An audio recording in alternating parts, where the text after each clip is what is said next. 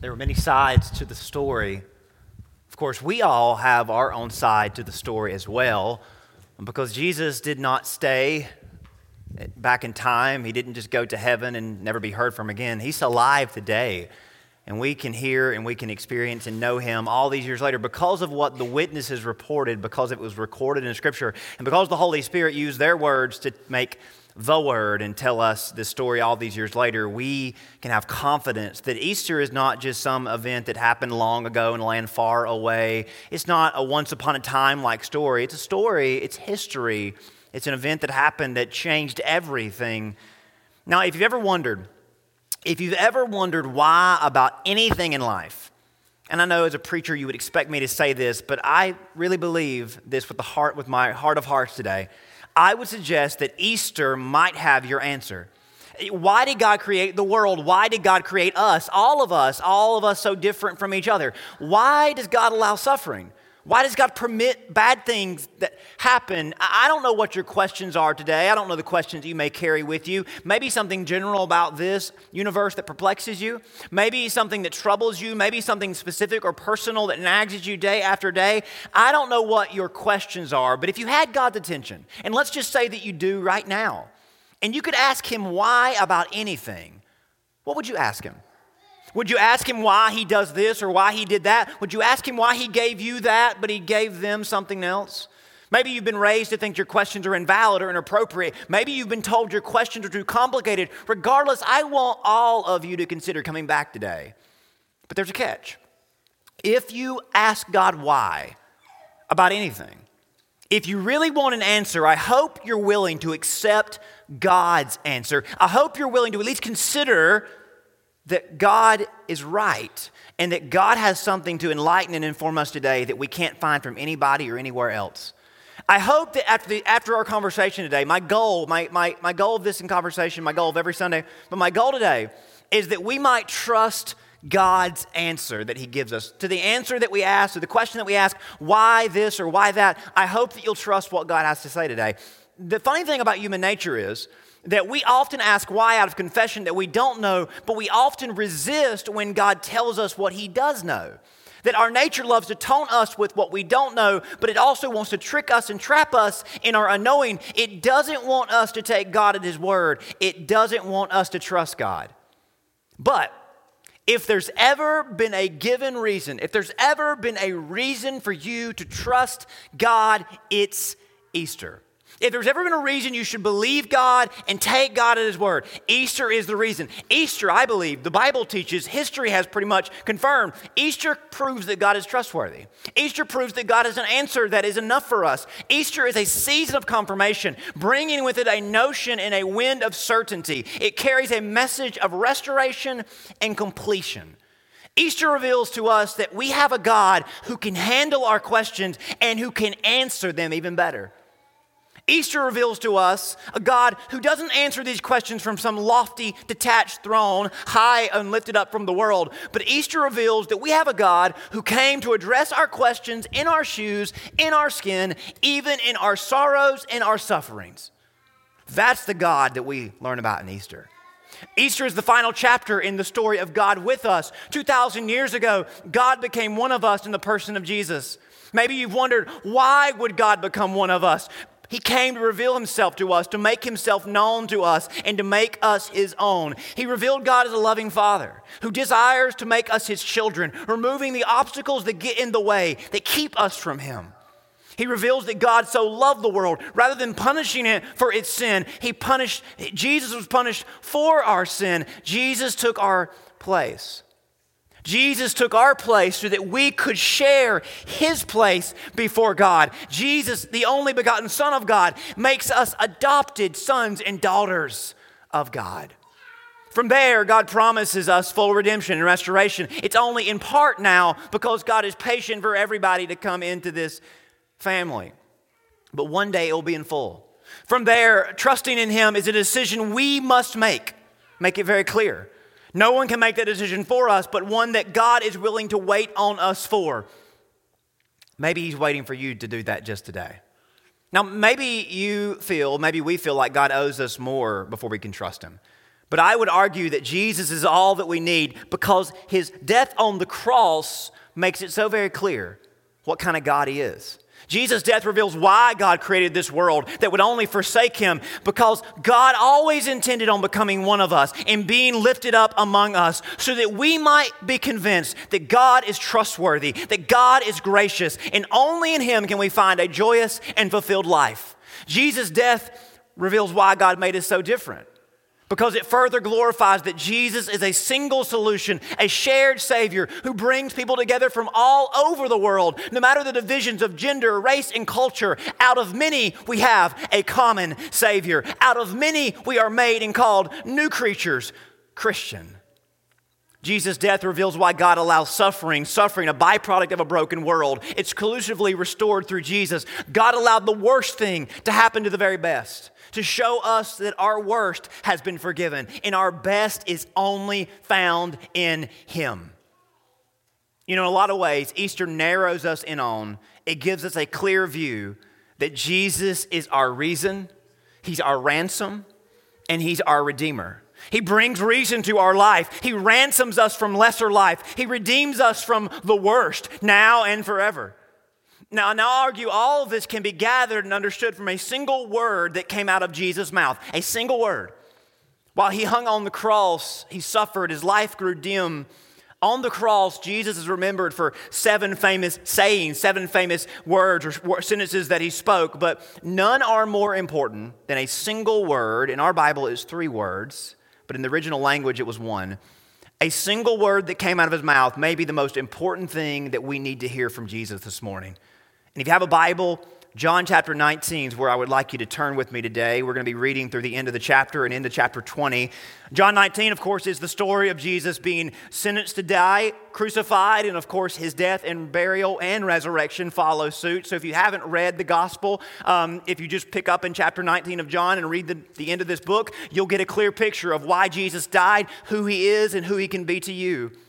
But this morning, our goal is to hear these words of Jesus and understand what they reveal to us specifically why we can trust God because of what he said and because of what he did. So, John 19, verse number 30, Jesus, again, hanging on the cross, uh, uh, being, uh, you know, bleeding out, near death, says in verse 30, when it received the sour wine, he said, It is finished. Now, we know this speaks of his atoning for our sin, but really there's something bigger here that encapsulates forgiveness, but it goes beyond that too. Now, in our Bibles, in English, this is three words it is finished, but in the original language, it is a single word that Jesus would have spoken that day. The, the original word is a word tetelestai, but the root of that word is a word we know as telos, which means to bring a full end, to complete, fulfill, to bring things to the principal aim, to make things have their full and final purpose that Jesus said, now, finally, because of what I've done and what I'm going to do over the next couple of days, because of my death and what it will begin and what it will start and what it will lead to, because of my death on this cross, and of course, what will happen on Sunday, it is finished, as in God's purpose for creation, God's purpose for your life is now achievable. God's purpose for us as His children is now made possible. You can have an understanding, you can have your answer answers. You can find the reason you exist, and you can find the help that you need through even the things that you don't understand. Jesus says, if you will just follow me over the next couple of days, you will understand everything. Because my death is that powerful to bring about the complete, fulfill, principal, aim, or end. The root word means to reach the end. It's like a pirate looking through a telescope. He can see farther out. Because of Jesus' death, we can see with full strength, capacity with, to the full effectiveness. Jesus' work allows us to see our true reason because he is our ransom, he is our redeemer. And this is kind of our, our, our big idea that we're hinging off of this morning.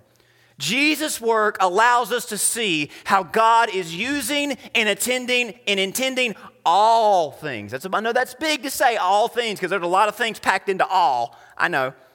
But Jesus' work on the cross allows you to see how God is using and intending all things. It also shows us that you can trust God even when you can't clearly see this. So not only does it, it doesn't just make everything make sense, but it gives you the confidence in God to trust Him when you can't see anything. Because after Jesus said these words, what does the rest of verse 30 tell us? He bowed his head, he gave up his spirit, and I know it's hard for us to understand this. Jesus, God in a body, he died. He died. You know why the sun quit shining when Jesus died? You know why the earth shook as if it stopped turning? Because the visiting creator from heaven died.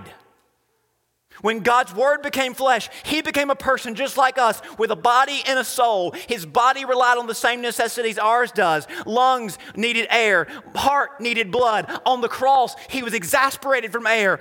He was emptied of his blood and he died. His soul descended to the lower parts of the earth where souls dwelt at the time, righteous in paradise, unrighteous in hell. But from an earthly vantage point, the Jesus that had lived and performed signs and wonders was no longer. He was now dead. And what do you do with someone who is dead? Well, he was buried.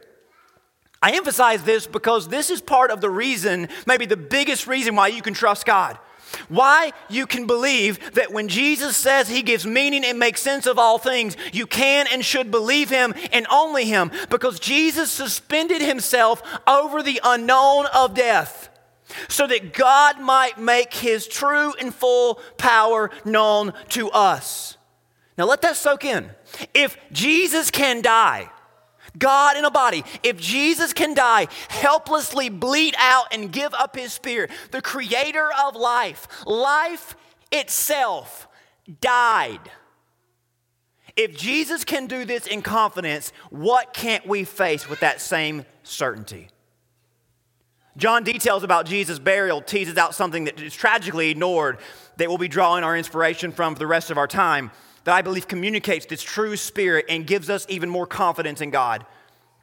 Look down at verse number 38 that after he has died and after the soldiers were surprised that he died so quickly, it says that Joseph of Arimathea, being a disciple of Jesus secretly for fear of the Jews, asked Pilate that he might take away the body of Jesus, and Pilate gave him permission. So he came and took the body of Jesus. And Nicodemus, who had first came to Jesus by night, also came bringing mixture of myrrh, aloes, about a hundred pounds. Then they took the body of Jesus and bound it in strips of linen with spices, as the custom of the Jews is to bury. And highlight, underline, put a circle around verse 41. Now, in the place where he was crucified, there was a garden, and in the garden, a new tomb, and in which no one had yet been laid. I think John is grinning ear to ear when he writes a new tomb in a garden. So there they laid Jesus because of the Jews' preparation day. They had to get him off the cross in the grave before the Sabbath began that night. The tomb was near by. They laid him there, again, emphasizing his body was a mere husk. He was lifeless. The one who saved others, the hands that healed lepers, the eyes that saw through hearts, the feet that walked on water, all had lost their ability and agency like any other person who has ever died. They laid his body in a tomb, they buried his body in a grave. But John tells us this was more than a grave. John tells us this was a garden. From just before 6 p.m. Friday evening to around 6 a.m. Sunday morning, Jesus' dead body laid in a tomb in this garden. I think this really talked about the gap between Good Friday and Easter. Not only the gap, but the setting, I think we've missed an incredible blessing as a result. Because it's in this gap that we see something that is so remarkable, I think will leave us with a fresh sense of awe and wonder today. It's good that we have these moments as Christians or as, as people so that we might step back and say, Wow, isn't God good? I can't believe it's so detailed how He was planning this out, preparing this day that I might be able to trust in Him because of it. What happens directly after this, Jesus has, after his death, is so incredible. We often go straight to Sunday, and I get why because we know what's coming, we're excited. But also, we're very uncomfortable with the in between, aren't we? Because Saturday is dark and silent, and we don't like unknowns. We like the fact that we know how the story ends. We don't want to dwell in the middle, the messy middle. But isn't that where most of us live? Isn't that what this world really is all about? See, and by skipping ahead to Sunday, we undercut the grace that God wants to give us for the many days of darkness and silence that we face. There's a message that is so intertwined with the rest of the Bible that we miss, a message that reveals and reflects God's nature and heart since the very beginning. So Jesus has been crucified, he has bled to death, and now he's been buried because that's what happens to dead people. They're buried. Now, I don't know what it's like to be dead. I've never been dead, but I will be one day, save the Lord's return. But you know who does know what it's like to be dead? And again, it's hard for our minds to think this because we think of him being so powerful and almighty. You know who knows what it's like to be dead? Jesus. Jesus not only knows what dying is like, he knows what death is like. Isn't that an outrageous thought? Isn't that an outrageous statement to make concerning the Son of God Almighty, God in a body? Why would he ever lower himself to the place of dying? Why would God ever want to know what it's like to be dead? He is life. Ever thought about that? Again, God's plan from the beginning. You know, there are several answers to the question, why did Jesus die? Good Friday says that he died to forgive us of our sins, to remove us from wrath and redeem us and put us in grace. But Saturday gives us a different and a more important answer. Jesus died to be dead like us. Do you hear that? He died to be dead like us, to experience separation with us. If you've ever felt lost, if you've ever felt distance from God and love and anything about life, if you've ever felt numb and, and pain and hopeless, Jesus knows what that's like. Not because he had to go there, but because he chose to. He died so that when we face death, we might face it with confidence. Jesus has been there, done that, and endured it. There's no reason for us to have any confidence about death other than what Jesus shows us because he was so willing to suspend himself over something that no one knew what would come next. Do you ever consider we have a God who was willing to go to places that he didn't have any means, didn't have any business going? He went there to save you. He went there beyond saving us to identify with us. Why would he do this? Why would a God do this? He became sin for us. He suffered wrath for us. He became dead like us. He experienced separation with us. Do we deserve this? No. Yet this is who our God is. This is what Easter is all about. But of course, Easter is on Sunday, and the connection between Saturday and Sunday is this garden. Again, buried in a garden to promise that death is never the end. This isn't the first garden we read about in the Bible. From the very beginning, gardens are thematic settings that God uses to point to this moment. We see gardens all over the scriptures. Of course, Genesis begins in a garden. God planted a garden and put Adam there. And he planted fruit there for Adam to eat and one for him not to eat. He began in a garden. Jesus prayed in a garden, and here he dies near a garden, and he's buried in a garden. Now I have to believe, again, John is smiling as he writes the words of verse 41. He was buried in a garden in an untilled tomb, in a new tomb, untilled ground. Don't you see what the Bible's foreshadowing? Back in John 12, Jesus said this kind of obscure parable. Truly I say to you, unless a grain of wheat falls into the earth and dies, it remains alone. But if it dies, it will bear much fruit. Just because God buries something doesn't mean he's done with it. He may actually be preparing for something much bigger and better. If you think about it, it, this really does require, doesn't require a great leap of faith. It's the law of sowing and reaping, the law of planting and growing. What God has planted was the seed of a brand new era, a grand and spectacular new way of life. God buried the old way of humanity in our sin, in our sorrow, in our shame, in its sin that leads to brokenness, that causes suffering, that causes separation. God buried that. He had absorbed what was vile and sinful about humanity. He had absorbed judgment and wrath that sin deserves. Being put to rest, the old man, Adam's lineage, was buried. In the garden where Adam was placed, God told him nothing was off limits except one tree. And of course, that's the very tree they went to. But think about it one tree ended Adam's life, cursing us all. Another tree ended Jesus' life, saving us all. Jesus buried with him all of Adam's sin, yet this would be the beginning of a brand new era for humanity. Again, in Genesis, God's garden became man's grave, but in the Gospels, man's grave becomes God's garden once again. Jesus said that the planted seed would bear much fruit. Just consider the fruit that has been born out of his resurrection. All around the world, two billion plus people are singing the praises to Jesus of Nazareth as God's Messiah. The one and only exclusive way to heaven. All around the world, people are recognizing a Jewish peasant as the Messiah. How could that ever be something anyone would imagine? Isn't that happen? Isn't what Jesus said the grain of wheat would bear much fruit? Hasn't that happened? As a result of his death, as a result of his burial? Jesus said back in Matthew 13, he told a parable the kingdom of heaven is like a grain of mustard seed that a man sowed in his field. The smallest of all seeds, when it has grown, it's larger than all the garden plants and becomes a tree, so the birds of the air make nests in its branches. I mean, consider what God has done through this day in history. I mean, God had a big plan, didn't he? Boy, did he pull it off.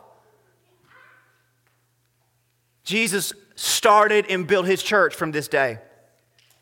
You know, Jesus didn't die for potential salvations on the cross, he accomplished salvation in his death. He paid in full so much that sin would not and does not send anyone to hell anymore. Unbelief does. For God so loved the world that he sent and gave his only son. Whoever believes in him will not perish because sin has been paid for. But here's the so awesome news Jesus took names to the cross, the name of every would be member of his church, including your name. He took names there. He didn't just die for, oh, maybe somebody will believe. He died for you. I mean, the death of Christ didn't simply make salvation possible, it purchased redemption for his people, a blood bought, secured church. See, the second thing, though, we get from Jesus' burial and, we, and what would come next. Again, that's big picture, but let's go more personal. We should never confuse preparation for devastation. Do you hear that? We should never confuse what God is preparing for something devastating.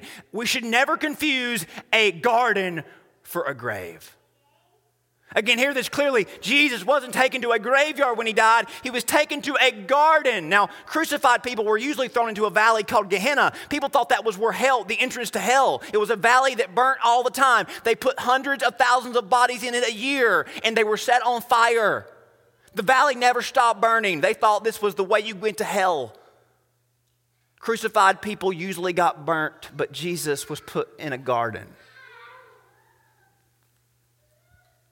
Don't you see how incredible that is? The big picture, we take this as a reminder that we don't have to fear or worry even if death comes our way. It makes what Jesus said in John 11 all the more powerful. I am the resurrection. I am the life. Whoever believes in me, though he or she dies, yet they shall live. Everyone believes in me shall never die. You know why you can trust Jesus? Because Jesus died and was dead for half of Friday, for all of Saturday, and for half of Sunday.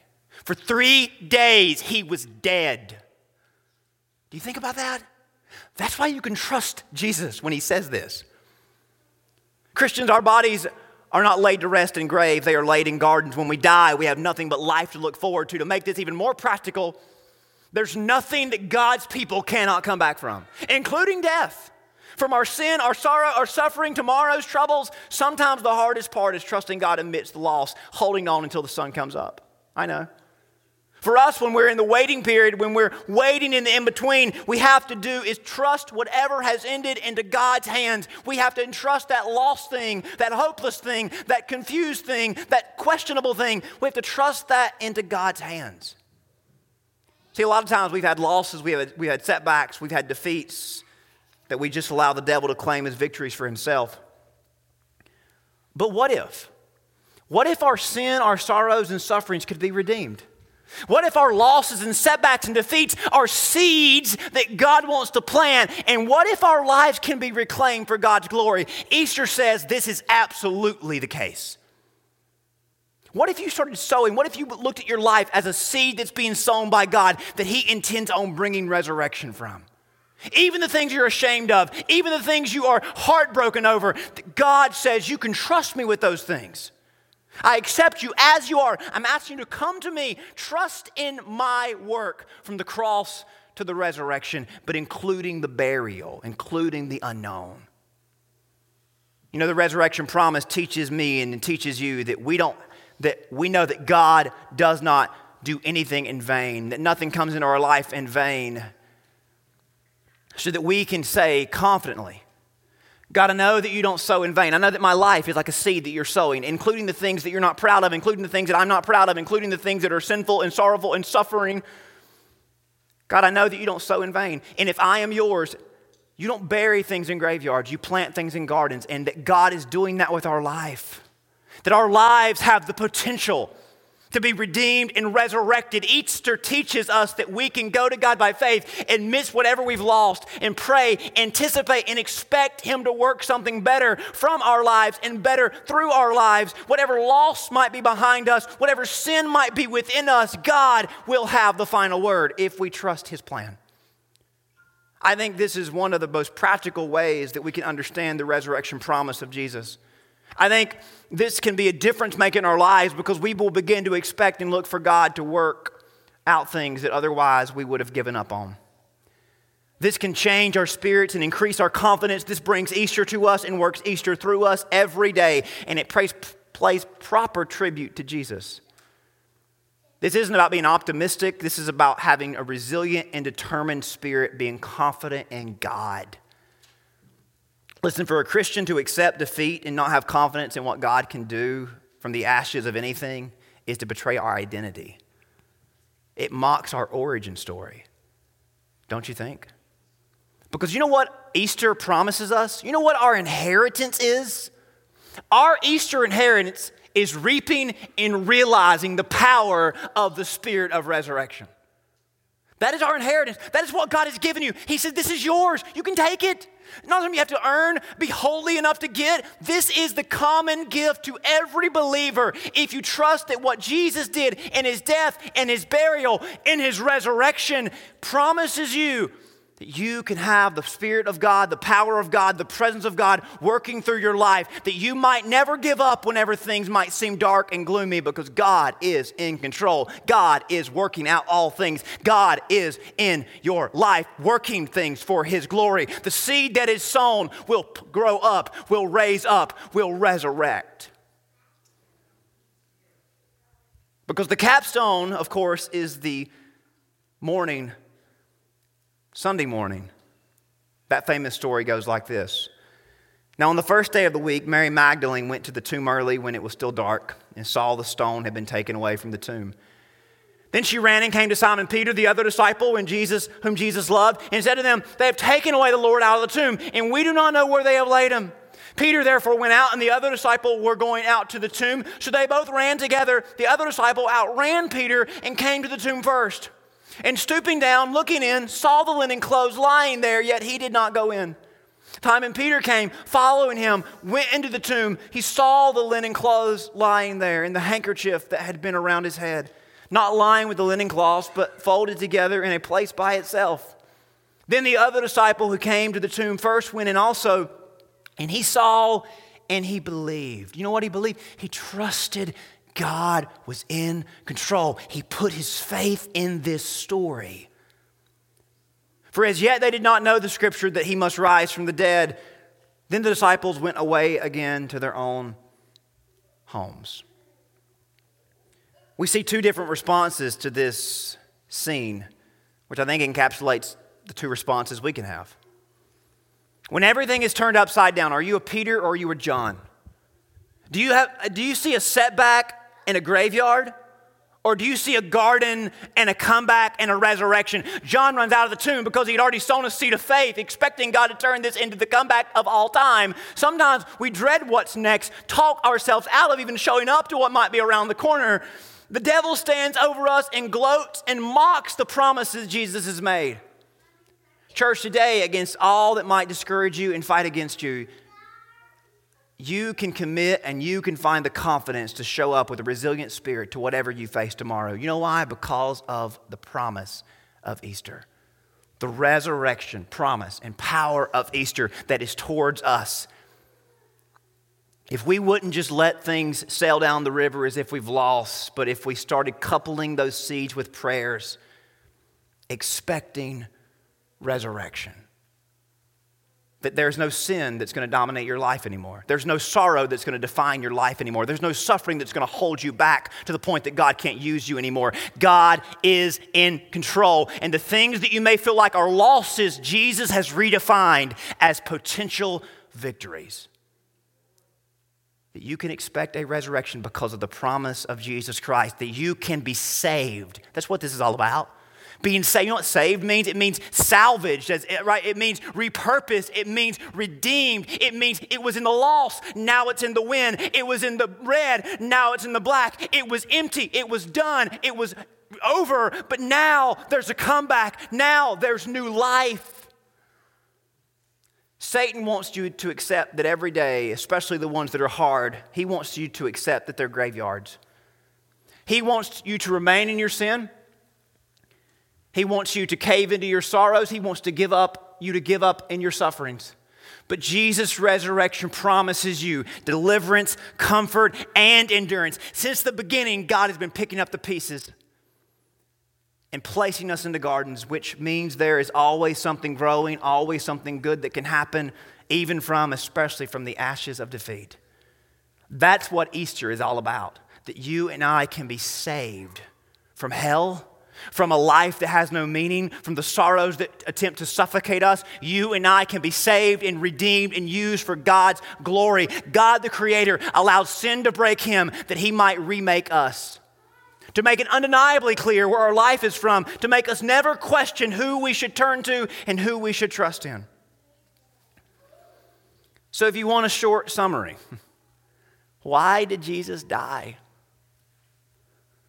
So that we might live, so that creation might be restored, so that His grace would restore us, so that we might realize His resurrection promise. He died to be dead like us, so that we might be raised up with Him.